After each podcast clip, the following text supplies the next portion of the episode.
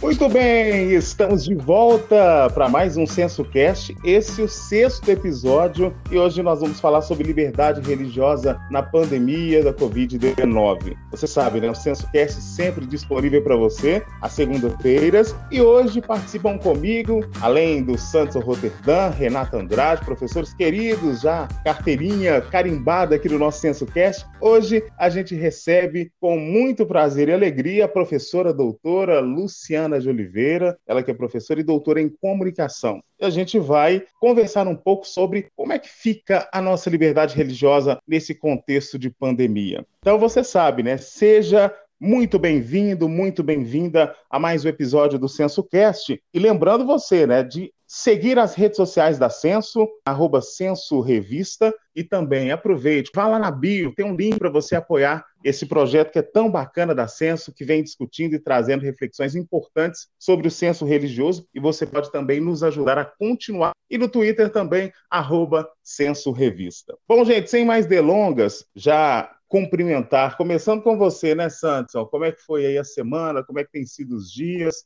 Como é que está o amigo? Pois é, gente, duas semanas, né? Não tivemos episódio na semana passada, estava isolado na roça sem o mínimo sinal de internet, então tudo bem, tudo tranquilo. Mais ou menos, né? Porque a gente tem uma pandemia para enfrentar e muita idiotice. Pois é, Renata Andrade, deu saudade do Censo Cast. Deu saudade, mas triste, né, pelos números e por tudo isso que o Brasil tem enfrentado e pelo descaso do Estado brasileiro com as pessoas. Luciana de Oliveira, seja muito bem-vinda. Prazer tê-la aqui. Oi, oi, oi, gente. Prazer. Para mim também uma honra estar aqui com vocês, participando desse Censo Cast pela primeira vez. Espero, como os outros, me tornar também habituê aqui do espaço. Ah, seguramente, viu, Luciana? Seguramente. E olha só, gente, para a gente falar desse momento tão difícil, né? Contextualizar também as experiências religiosas, mas a gente vai ter por base aqui, olha só essa situação, uma reportagem que saiu no G1 por 9 a 2, o Supremo Tribunal Federal decide que estados e municípios podem restringir cultos e missas na pandemia. Recentemente, nós estamos em Belo Horizonte, para quem nos ouve em outras partes do Brasil e do mundo, vereadores, inclusive, também tentando criar uma lei que coloca as atividades religiosas como atividades essenciais. E aí eu fico pensando uma coisa, já chamo você, viu, Santos, para conversa. Primeiro, o que se coloca é Será que estão ferindo a liberdade de culto, a nossa liberdade de viver as nossas experiências religiosas? Será que é isso mesmo que está em jogo nesse processo em que a gente vive de pandemia e que está tão séria no Brasil? Sendo muito direto, não. Por que sendo muito direto, não? O que existe, na verdade, é uma medida de ordem sanitária que, em tese, não nos proíbe em nada de viver espiritualidade, de viver religião. É uma medida contingente para um curto espaço de tempo que nós estamos vivendo a pandemia. Primeiro, que ninguém está proibido de rezar, de fazer seus cultos em casa. Né? Então, o que eu vejo é uma apropriação política de uma temática sanitária e uma apropriação da religião para poder legitimar determinadas perspectivas políticas. Quando eu estava me preparando para o CensoCast, eu fui buscar aqui no, nos meus estudos e tal o professor Antônio Flávio Perucci, que nem era, nem é, não sei, muito fã da ciência da religião, mas isso é papo lá para epistemologia, onde ele diz que se nós queremos, né, nós queremos liberdade religiosa, de fato, a primeira coisa que a gente precisa ter é um Estado laico que antes de discutir secularização da sociedade, secularização dos costumes, a gente tem que partir daquilo que é o ponto comum, que é uma laicidade do Estado. Então, nós precisamos voltar a pensar a secularização que importa em primeiro lugar, segundo ele, que é a secularização que nos concerne imediatamente. Ou seja, o Estado laico, ele está tomando uma medida de ordem sanitária para impedir a, a propagação dessa desgraça que é o vírus da Covid-19, que matou mais de 350 mil brasileiros num lastro de um ano. O que está em jogo é uma necropolítica revestida de medalhas, bíblias e símbolos religiosos na tentativa de legitimar uma única ideologia, que está nos levando aí a essa desgraceira que é, a, desculpem a, a expressão, né, mas eu, é, além de ser do interior, isso é uma expressão que lá no interior a gente nem diz, a não ser quando a coisa é extremamente grave, mas eu não teria outra expressão para definir o momento que nós estamos vivendo, que é um momento de uma desgraceira. E a religião e a boa-fé do povo brasileiro sendo levada a reboque por esses grupos que têm interesses políticos, têm interesses econômicos e interesses ideológicos.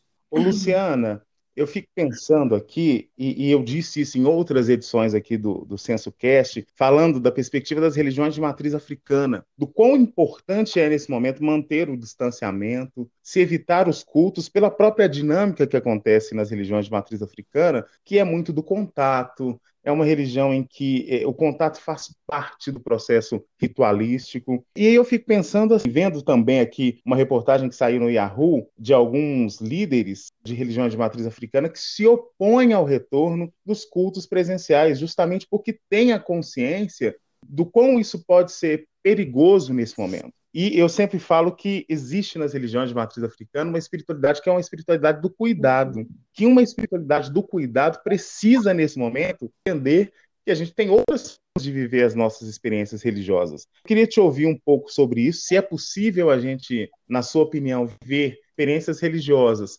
fora dos cultos, das, das igrejas, dos terreiros nesse momento, e também um pouco dessa análise do que está se reverberando em termos de redes sociais. Né? Isso tudo potencializa, cria uma pressão no governo. É, como é que as pessoas, de repente, né, com as redes sociais, todo mundo é especialista em tudo, inclusive, começam a falar sobre isso, da vontade, do qual é cerceamento de liberdades, enfim. Então, Austin, é, primeiro que, antes de responder sua pergunta, vou voltar aqui na fala do Sanderson um pouquinho, porque lembrar o professor Pierucci sempre me dá uma certa emoção. Eu que o conheci assim pessoalmente, falando, e é um dos analistas dos últimos dados mais concretos que a gente tem sobre religião no Brasil, que é o censo de 2010, né? O professor Pierucci se debruçou sobre esses números, tem artigos, tem várias publicações sobre isso que eram dados que já revelavam um outro Brasil, né? Do ponto de vista religioso, já trazendo uma grande ascensão das religiosidades de matriz cristã neopentecostais e já trazendo uma grande também possibilidade das pessoas se autodeclararem é, afiliadas a religiões espiritualistas, inclusive as de matriz africana, né? Isso que não era tão mostrado por outros números no Brasil. Que inclusive eu me pergunto, né, se é um país onde a gente tem liberdade religiosa, uma vez que as escolas públicas, por exemplo, no seu ensino religioso, ensinam a matriz católica e não a diversidade de matrizes religiosas que nós temos, né, tanto no nosso país quanto fora do país, trazidas por imigrantes que vêm para cá. Então, eu me pergunto primeiramente isso, né? Como é que a gente pode discutir liberdade religiosa se historicamente não temos práticas efetivas é, por parte do Estado que não é nada laico? Ele se declara oficialmente laico, mas não é laico. E respondendo a sua pergunta, né, eu acho que de fato, o que a gente tem no momento, e também concordando com a análise é, já previamente colocada pelo Sandson, a gente tem no momento uma continuidade dessa, dessa grande escalada de polarizações que sustenta nada mais, nada menos do que a soberania da morte. Né? Isso que o Sanderson chamou de necropolítica. Então, é uma soberania da morte sobre a vida. Se a gente tivesse discutindo de fato liberdade religiosa, né, eu acho que tudo que a maioria das religiões prega é o amor. Né, isso pode ser considerada uma base comum das religiosidades. E eu não vejo nessa pressão para que aconteçam cultos dentro desse cenário que é um cenário de suspensão das condições normais da vida, né? Nós estamos num momento de suspensão em nome do amor, em nome da nossa vida e da vida daqueles que nos cercam e da própria possibilidade, né, da continuidade da vida. É como você disse, né? Só quem tem uma consciência maior acerca do que, que significa o cuidado de si, o cuidado do outro, pode entender que neste momento, que não é um cenário normal, nós não estamos vivendo né, as nossas vidas comuns e correntes. Nós estamos vivendo um momento que nenhum de nós gostaria de estar vivendo. Né? Nós não gostamos do contexto da pandemia, nós não gostamos do isolamento social, mas em nome da vida e em nome do amor a gente tem optado né, pela lógica do cuidado, que eu tenho visto mais sendo proferida, e acho que isso não é à toa, por líderes ligados às religiosidades de matriz africana, do que essas lideranças que estão ocupando os cargos políticos e fazendo dessa gestão da morte uma manutenção, uma forma de manutenção do poder. Renata, e pensando nessa ideia de necropolítica, dessa escolha da morte em detrimento da vida, é isso que está colocado, né? Assim, a pauta, na verdade, é outra. A gente está falando de mais de 4 mil mortes em 24 horas, todos os dias no Brasil. Nós estamos falando de falta de remédios para intubação em várias cidades. E aí, de repente, o que começa a se discutir é o contexto econômico, é que a atividade é uma atividade mais ou menos essencial, se a igreja precisa abrir ou não, é, é, discussão sobre quem é que vai organizar isso, e na verdade está se deixando de lado o que é o foco da questão, né? Olha, quando eu me deparo com essa situação, me vem uma, um período histórico europeu, no caso, marcado por uma série de doenças, né? E eu queria trazer aqui um evento histórico do século XVII, em que nós tivemos aí, nós consideramos que foi o primeiro lockdown da humanidade. Na Itália, o Papa Alexandre VII, ele estava ali com uma situação parecida com a nossa, um número de mortos muito significativo, uma doença bastante grave, e ele assumiu a postura, exatamente a postura do amor, a postura do cuidado, a postura, né, do respeito à vida do outro, que foi fechar a cidade. Progressivamente, na medida que a doença ia ficando cada vez mais grave, as medidas eram cada vez mais duras. Então, por exemplo, é, num primeiro momento ele fechou o comércio. Isso, inclusive, na época, gerou uma repercussão imensa. Vários comerciantes da cidade foram até o Papa e pediram: não fecha, não, mas e a economia? E a colheita? Né? Então, muitos comerciantes, inclusive, acusaram o Papa na época de que a doença não existia, de que a doença era uma mentira inventada por ele, porque ele buscava popularidade. Apesar das críticas, ele continua com as medidas restritivas. Então, além disso, ele trancou todos os portões da cidade, deixou oito portões abertos e todo mundo que passava pelo portão era fiscalizado. Ele determinou que os párocos, a cada três dias, visitassem a sua comunidade para identificar os doentes. O que seria a testagem hoje em dia, né? Identificar por meio de testagem e isolar aquela pessoa, por exemplo. Ele fiscalizou a estrada, ele fiscalizava quem entrava na cidade e ele proibiu todas as aglomerações e cultos religiosos. O Papa fechou as igrejas porque ele percebeu que o número de mortos era muito significativo e que se a vida permanecesse normal, como foi mencionado, isso contribuiria para a morte. E esse Papa, né, em 1656, optou pela vida que é exatamente o que Cristo faria, por exemplo, né, o que os líderes religiosos deveriam fazer nesse momento. É, vários estudiosos do catolicismo mostram que esse Papa foi acusado inúmeras vezes de inúmeras falcatruas porque eles queriam a permanência tanto do comércio quanto dos templos religiosos. Nesse primeiro momento, eu queria trazer essa experiência para a gente poder pensar aqui, né? Qual que é a opção dos líderes religiosos? Eles estão optando pela vida ou eles estão optando pela morte? Eu acho que interessantíssimo, pegando gancho na fala da professora Luciana e da Renata, né? Gente, um Papa no século XVII, e parece que nós estamos discutindo questões brasileiras, né? Em que é, não havia uma perspectiva de laicidade do Estado no século XVII, conforme nós estamos discutindo aqui. E o que eu quero trazer também aqui para a nossa conversa é que, historicamente, né? A professora Luciana ela traz um dado extremamente importante da análise do, do professor Pierucci, dessa mudança no campo religioso brasileiro, mas é, historicamente, esse cristianismo brasileiro, que hoje está aí na casa de umas dos 90%, talvez mais, talvez pouco menos que isso, né? nem sabemos se vamos ter censo em 2021, que deveria ter acontecido em 2020, né? então nós estamos trabalhando aqui ainda com os dados de 2010. Eu estou usando aqui, gente, um livro que se chama Religiões em Movimento, Censo de 2010, do professor Faustinho Teixeira e da professora Renata Menezes, foi publicado em 2013. Né, a defasagem de dados que a gente tem aí. Mas vamos lá com o que a gente tem. Indo um pouco atrás, lá no, no historiador Sérgio Buarque de Holanda,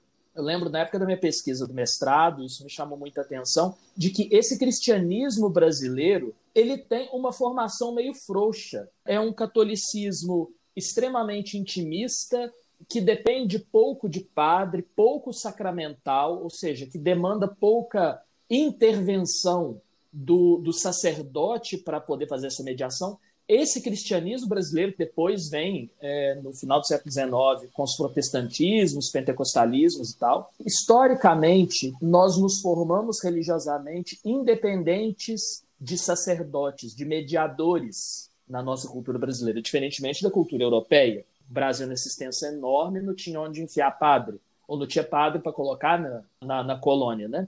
E então o Sérgio Buarque de Holanda ele traz essa afirmação.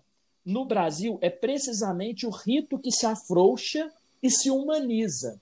A tradição protestante, que vai originar o pentecostalismo, né, já nasce num contexto de modernidade, de uma independência do sujeito diante da autoridade igreja. Lutero ele fala de uma maneira muito profunda de sacerdócio comum dos fiéis, né, de que não precisa de uma mediação sacerdotal para cultuar a Deus. E o que nós vemos, então, para mim, é muito um simulacro de essa necessidade de ir a um determinado lugar para ter a prática religiosa. Não existe pesquisa nesse sentido, mas é, certamente não é 90% das pessoas no Brasil que frequentam cultos e missas todos os fins de semana, ou pelo menos semanalmente. Então, por isso que eu retomo que o que está por detrás disso, muito mais do que uma questão cultural, eu vejo é, uma questão político-ideológica e você e professora Luciana Washington, que são da, da área de comunicação, tem muito mais propriedade para falar dessa apropriação que essas direitas ideológico-religiosas têm feito de redes sociais, e ali eles é, trazem um conteúdo religioso acessível ao povo, numa linguagem acessível à maioria das pessoas. O brasileiro ele não tem uma formação, no caso brasileiro católico, uma formação catequética que forme pessoas que conheçam a religião que praticam, eu não tenho propriedade para falar isso do, do meio evangélico, protestante, pentecostal, mas que então há uma apropriação das redes e se cria aí um burburinho enorme. Por exemplo, os bispos da, da Igreja Católica vão se reunir em assembleia agora, uma série de postagens no Facebook em que as pessoas estão cobrando dos bispos uma postura né, de eles se oporem a essa decisão do Supremo Tribunal Federal, de que os, os prefeitos e governadores têm autoridade para definir se vai ou não permitir a abertura de, de igrejas, e as pessoas estão acusando os bispos do Brasil de serem comunistas. Primeiro, como se comunista fosse ofensa, e segundo, como se uma instituição como a Conferência Nacional dos Bispos do Brasil fosse necessariamente uma instituição progressista. Então, assim, para mim, é, é, beira ao ridículo político essa abordagem, e, no entanto, onde me assusta que esse ridículo é o que tem se tornado hegemônico, pelo menos nas redes sociais.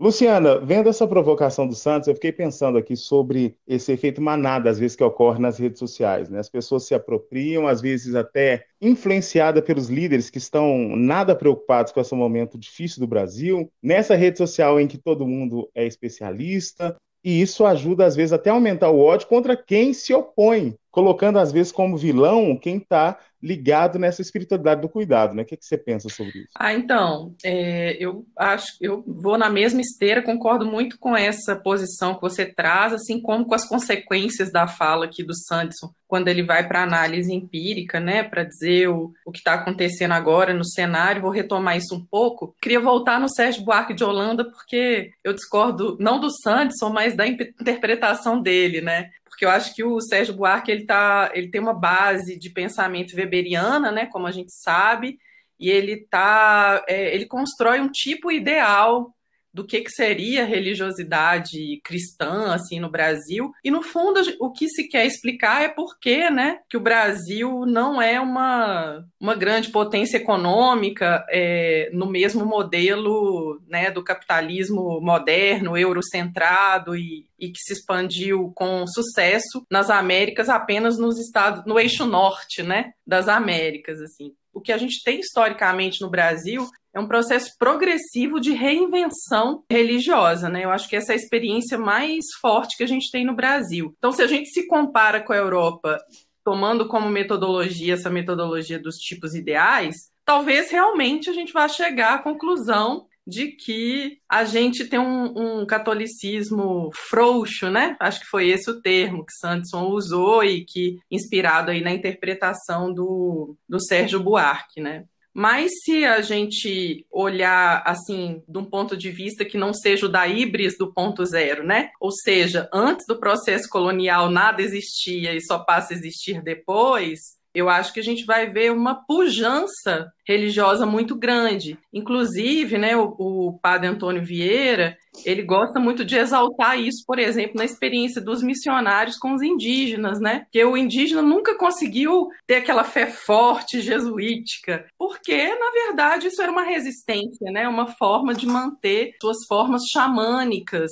de experiência do sagrado, que na verdade não é nada separado da vida, né? Também isso é, é, é muito bonito nessas religiosidades do cuidado porque a vida não está separada da religião. Essa também é uma invenção moderna, né, Sanderson? Você estava falando aí do contexto da modernidade que cria essa separação. Então, é nessa separação que eu acho que faz muito sentido esse negócio de ter que ir na igreja para poder cultuar. Porque, na verdade, se a gente pegar uma experiência xamânica do povo Kaiowá, por exemplo, ou se você pegar o que é uma comunidade de candomblé, a experiência religiosa ela é 24 horas do dia. Para gente que falando particularmente a partir da experiência mais geral assim no, na modernidade, né? Às vezes é até difícil conviver com modos de vida, né? Isso é um grande desafio para nós. Eu me vejo desafiada quando eu faço meus trabalhos de campo junto ao povo Kaiowá, que é viver dentro de um sistema espiritualizado 24 horas do dia, em que você tem que estar atento a tudo, né? Porque tudo são sinais, todas as coisas estão te dizendo da experiência do sagrado e da experiência da espiritualidade. Mas,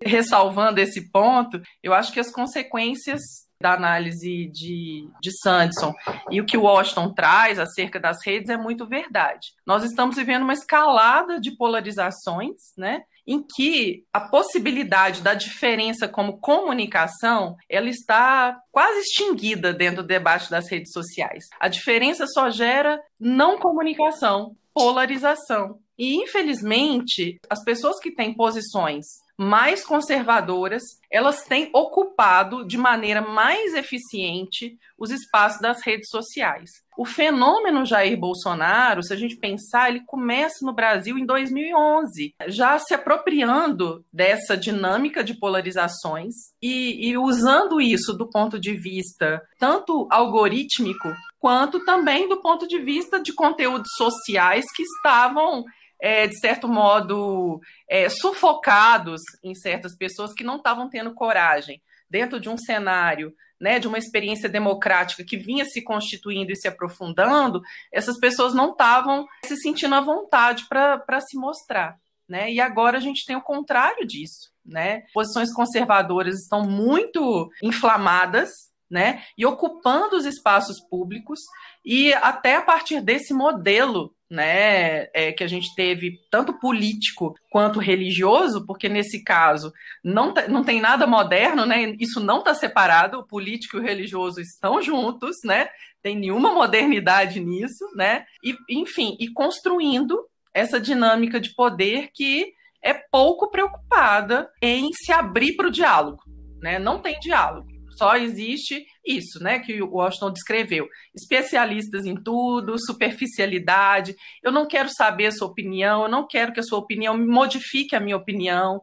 Minha opinião já está pronta, já está estabelecida. E isso, gente, quando apropriado, por exemplo, do ponto de vista de fake news, do ponto de vista de uma viralização, é, do ponto de vista dos algoritmos né, utilizados dentro das redes, isso é péssimo porque vai construindo uma prisão. A pessoa fica presa dentro da sua própria visão e não consegue perfurar essa bolha, né?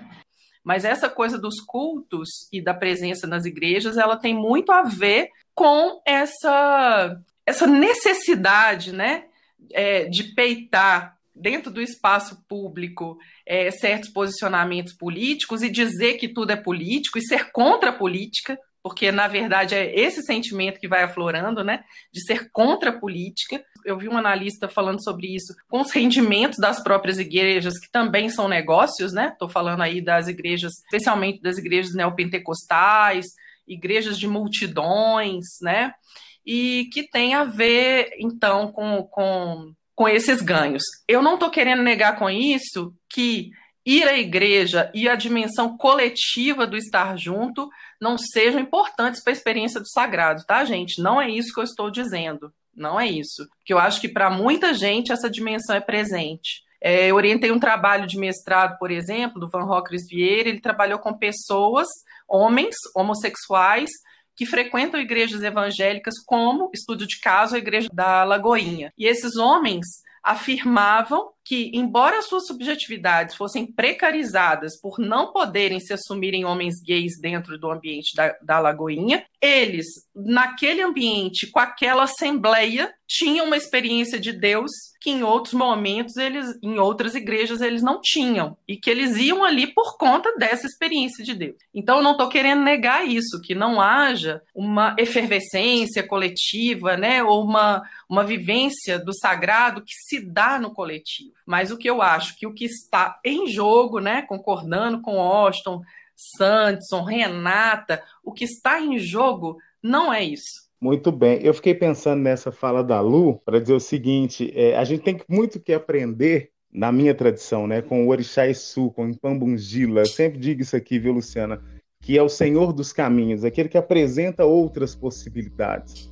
Aquele que diz assim: olha, vocês estão considerando muito uma coisa como certa, sem observar que existem outras tantas colocadas do lado, que te faz caminhar nas encruzilhadas e perceber se, olha, se a gente não pode, nesse momento, viver essa experiência coletiva, a gente tem outra possibilidade a gente tem um outro caminho, né? E essa questão de um outro caminho sempre me veio aqui durante a sua fala. Eu cito muito o professor Luiz Rufino, já disse aqui, da Pedagogia das Encruzilhadas, porque ele diz justamente isso, né? O, o importante, o interessante de Exu, de Impambungila, é que ele considera essa condição pendular do ser humano. A gente não é, a gente está. E estando, a gente precisa se adaptar a esses vários momentos e viver as experiências espirituais polarização é a negação de Impambazila, é a negação da encruzilhada. Eu fiquei pensando na fala da aula, ela me provocou em vários momentos, e em dois em especial eu queria complementar o que ela disse, quando ela fala, né, que essa experiência autoritária começa em 2011,